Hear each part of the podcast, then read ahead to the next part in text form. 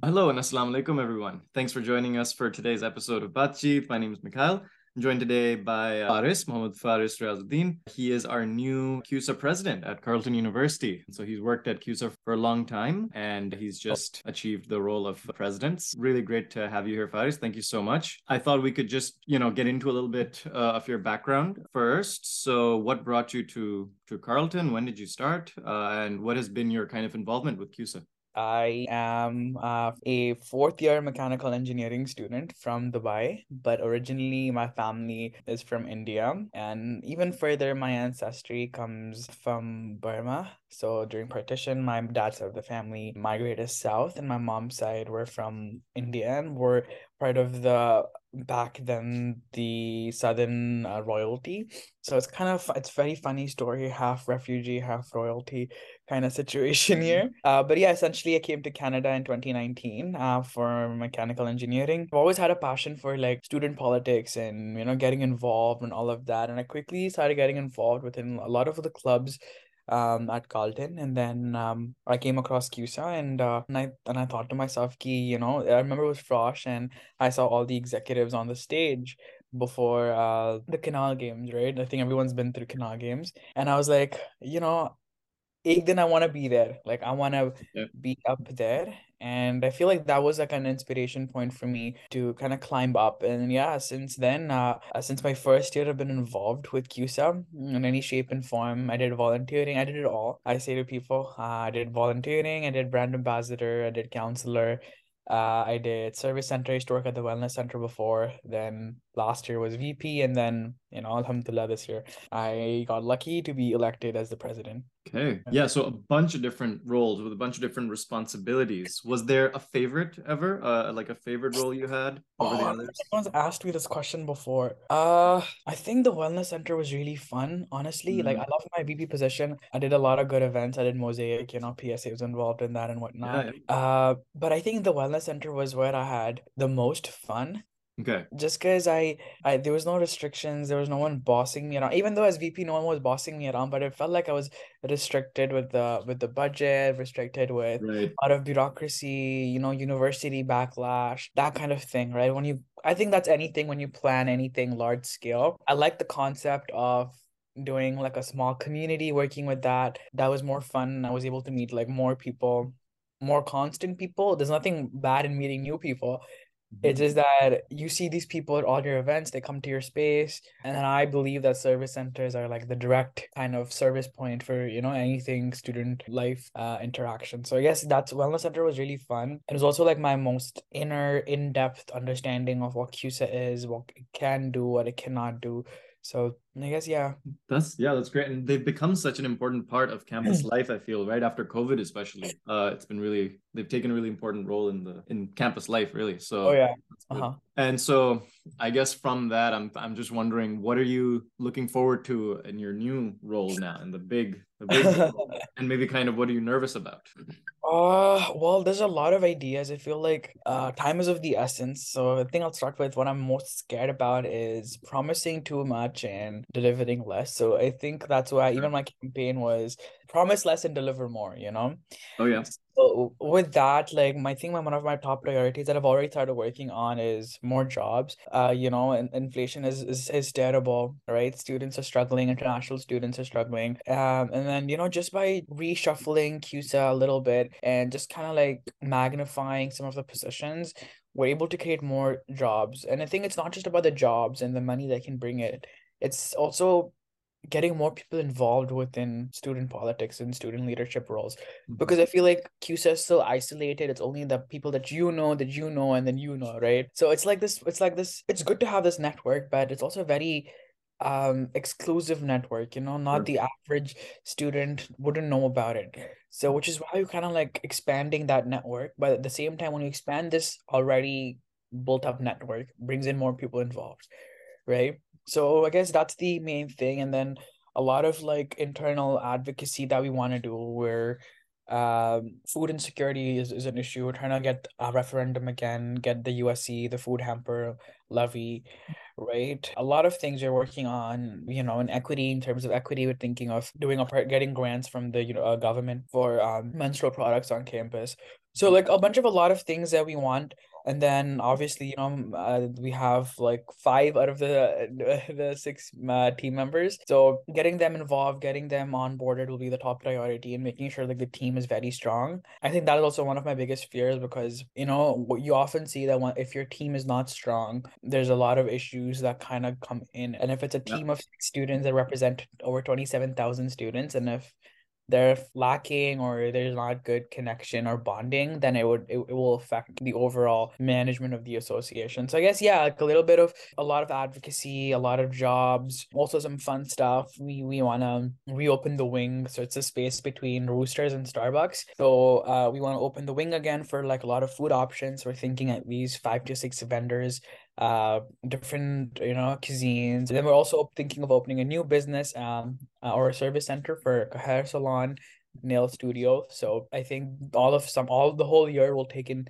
planning that and right. you know, but I think my most important will be is to set set everything in stone. So at least it's in movement mm-hmm. um after you know my term. So I guess that's like the long term plan. Yeah, a lot of lot of plans. So okay, yeah, because I was looking at the policies and trying to kind of organize them under one scope, but what you said helps me do that. So that gives me a better look at things. Is there anything like have you been influenced at all by, you know, your position as immigrant or, you know, where you come from? Has that inspired you towards taking these steps at all? A hundred percent, a hundred and one percent. Often people of color, you know, especially um identify myself as a Muslim, identify myself uh, as a brown man. Mm-hmm. And there's already you're already like removed from a point of privilege within these categories already, right? I feel my first two things that identify myself, as I always say, my first name uh, takes my privilege off, right? Mm-hmm. And Muhammad takes the privilege off, mm-hmm. right? So my entire journey has been to kind of break through that barriers that say that that Muslim men or or you know Muslim uh, brown men, South Asian men can't achieve that, can't get into like you know leadership roles or this big or that big. And every step of the way, I've had I've had people that equally supported me, encouraged me, motivated me, inspired me. But at the same time, there are people, my own friends would would tell me, "Why are you wasting your time?" You know, uh, Eh, esse cochininho guy, you know those things that people always okay. say. Like yeah. I heard a lot in my first year, and I, I, and I tell myself if I'd listened to them, I would not have been in the position that I am right now. Yeah. Uh, if I had wanted to go out with them instead of going to say a club event or a volunteering event, I would have not gotten the opportunity, right? So every step of the way, it's true. Like, you know, if it's not, unless you acknowledge that you have to put in twice the effort, thrice the effort, four times the effort just to get into that table or just to get into a spot is a big deal. I was the first male in to work in the wellness center. Getting into that interview, I had no idea. I, I knew for sure that I was not going to get the job because it was a very female uh, oriented kind of space, right? Mm-hmm. So I had no I had no expectations, but alhamdulillah I got the job, yeah. right? I ran for president last year, and that was one of the most live examples of no matter how hard you work, it's always there's always this this positionality that comes into place, and you get a slap on the face and saying that, well, you know, you you thought too high of yourself, you know, come back, you know. Yeah. Uh, so yeah, that's when I realized that you know not just because you put in the hard work it's not always enough because there are these unfortunate things um in society that kind of push you back because of how you look how you where you're from. So i guess with that my main thing is to inspire a lot of these students inspire so many people not just you know uh, people from the south asian community but all people of color you know that you can achieve if you put in your effort, you put in your work, and you're being honest and you're being truthful, then you know it's it's giving me like Shah Rukh Khan from Om Shanti Om. But yeah, um, but the the right. idea is, and we we saw that saw that in the VP elections about how many um POC candidates ran for VP positions. Nearly all of them, right? There were eight people alone that ran for my position this year, which is the biggest high ever at CUSA, and it's 82 years right? Yeah like even in, in the in the raw elections there are a lot of poc people running and you know it's it's really nice to see that because i was inspired by by someone and you know that kind of passed it on and to kind of motivate people to do that right? I feel like a lot of the poc we have this thing called the imposter syndrome where we doubt ourselves. Mm-hmm. Right? I feel our biggest villain is ourselves because we Mm-hmm. doubt ourselves so much that we're scared about, you know, how it turned out. So I guess, yeah. Good. No, that's fair. So going from that, yeah, you said inspiring people is really good. What changes uh, do you want to see in terms of the South Asian community uh, under your like in in the coming years? Uh, and kind of give your rounding remarks on that. I guess uh, I feel like our South Asian community, like I said, we always hold ourselves back. Uh, and you know, I was talking to a friend of mine, and she was telling me that it's all the Angrez fault. You know, it's it's, it's their fault, Mhm. right? Mhm. Because well, the essence is we, we were submissive to this community, right? Mhm. We always doubted ourselves. We have the talent, we have the energy, we have all the resources to do it, but we think that they're better than us. We think that they can do it better than us. Key. We don't we don't believe in ourselves, you know. Yeah. Um, so I think my message for them is to say, "Key, I did it, guys, right? And you can do it as well." So just like be confident in yourself. There are a lot of times that I have not been confident in myself. Every single day, something bad happens, and I think to myself, "Key, Right. did I make a bad decision? Do Mhm. I, you know, uh, maybe this is not the job for me. I'm too like this is not the kind of space that you want to go in. Mhm. Uh, it's not standard for people to go in. There hasn't been um a prominent South Asian CUSA president, right? Uh, so how do I put my mark here? Would I be just one of them that come and go? I I wouldn't even know if there's ever been a South Asian president at CUSA. I know there've been Mhm. execs, but I don't think there has been a president. But the point No, I is, think yeah, you're the first one. I, yeah, maybe I know there have been execs, but I don't never I Yeah. know I don't know for sure. I have to like maybe check on that. Mm. Uh, but the essence is there's a lot of responsibility, and I always be like, it's not just for me; it's also about what I can do for others, right?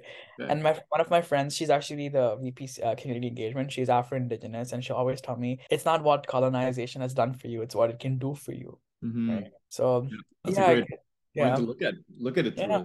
Well yeah it's this has come up uh, in in my other discussions for sure and we've heard it encouraged uh, with south asians especially because you know with the whole colonization thing but really everyone can benefit from that it's like no like don't put yourself down and uh, it's your story and it happened to you for a reason why keep looking at it as a barrier when the person who put it there is no longer seeing it the same way but of course. yeah, that's that's great to hear. Awesome. Yeah, and we at at least in the PSA are rooting for you for sure. And I know that you have lots of followers outside of that, but definitely with us, you've secured uh the yeah the support for sure. So I so love yeah, that. and you've been you know you've been a friend of the PSA as well this this whole semester. So so that's been that's been awesome, and it was great to great to talk to you. Thank you so much, Faris. Uh, we kept it a little brief this this week. Uh, it's uh, more of a spotlight episode. We're trying these things out. Uh, so thank you everyone as well for listening, for joining us. You can uh, check this out on YouTube and on Spotify as well. And uh, yeah, we'll keep you updated for the next episodes.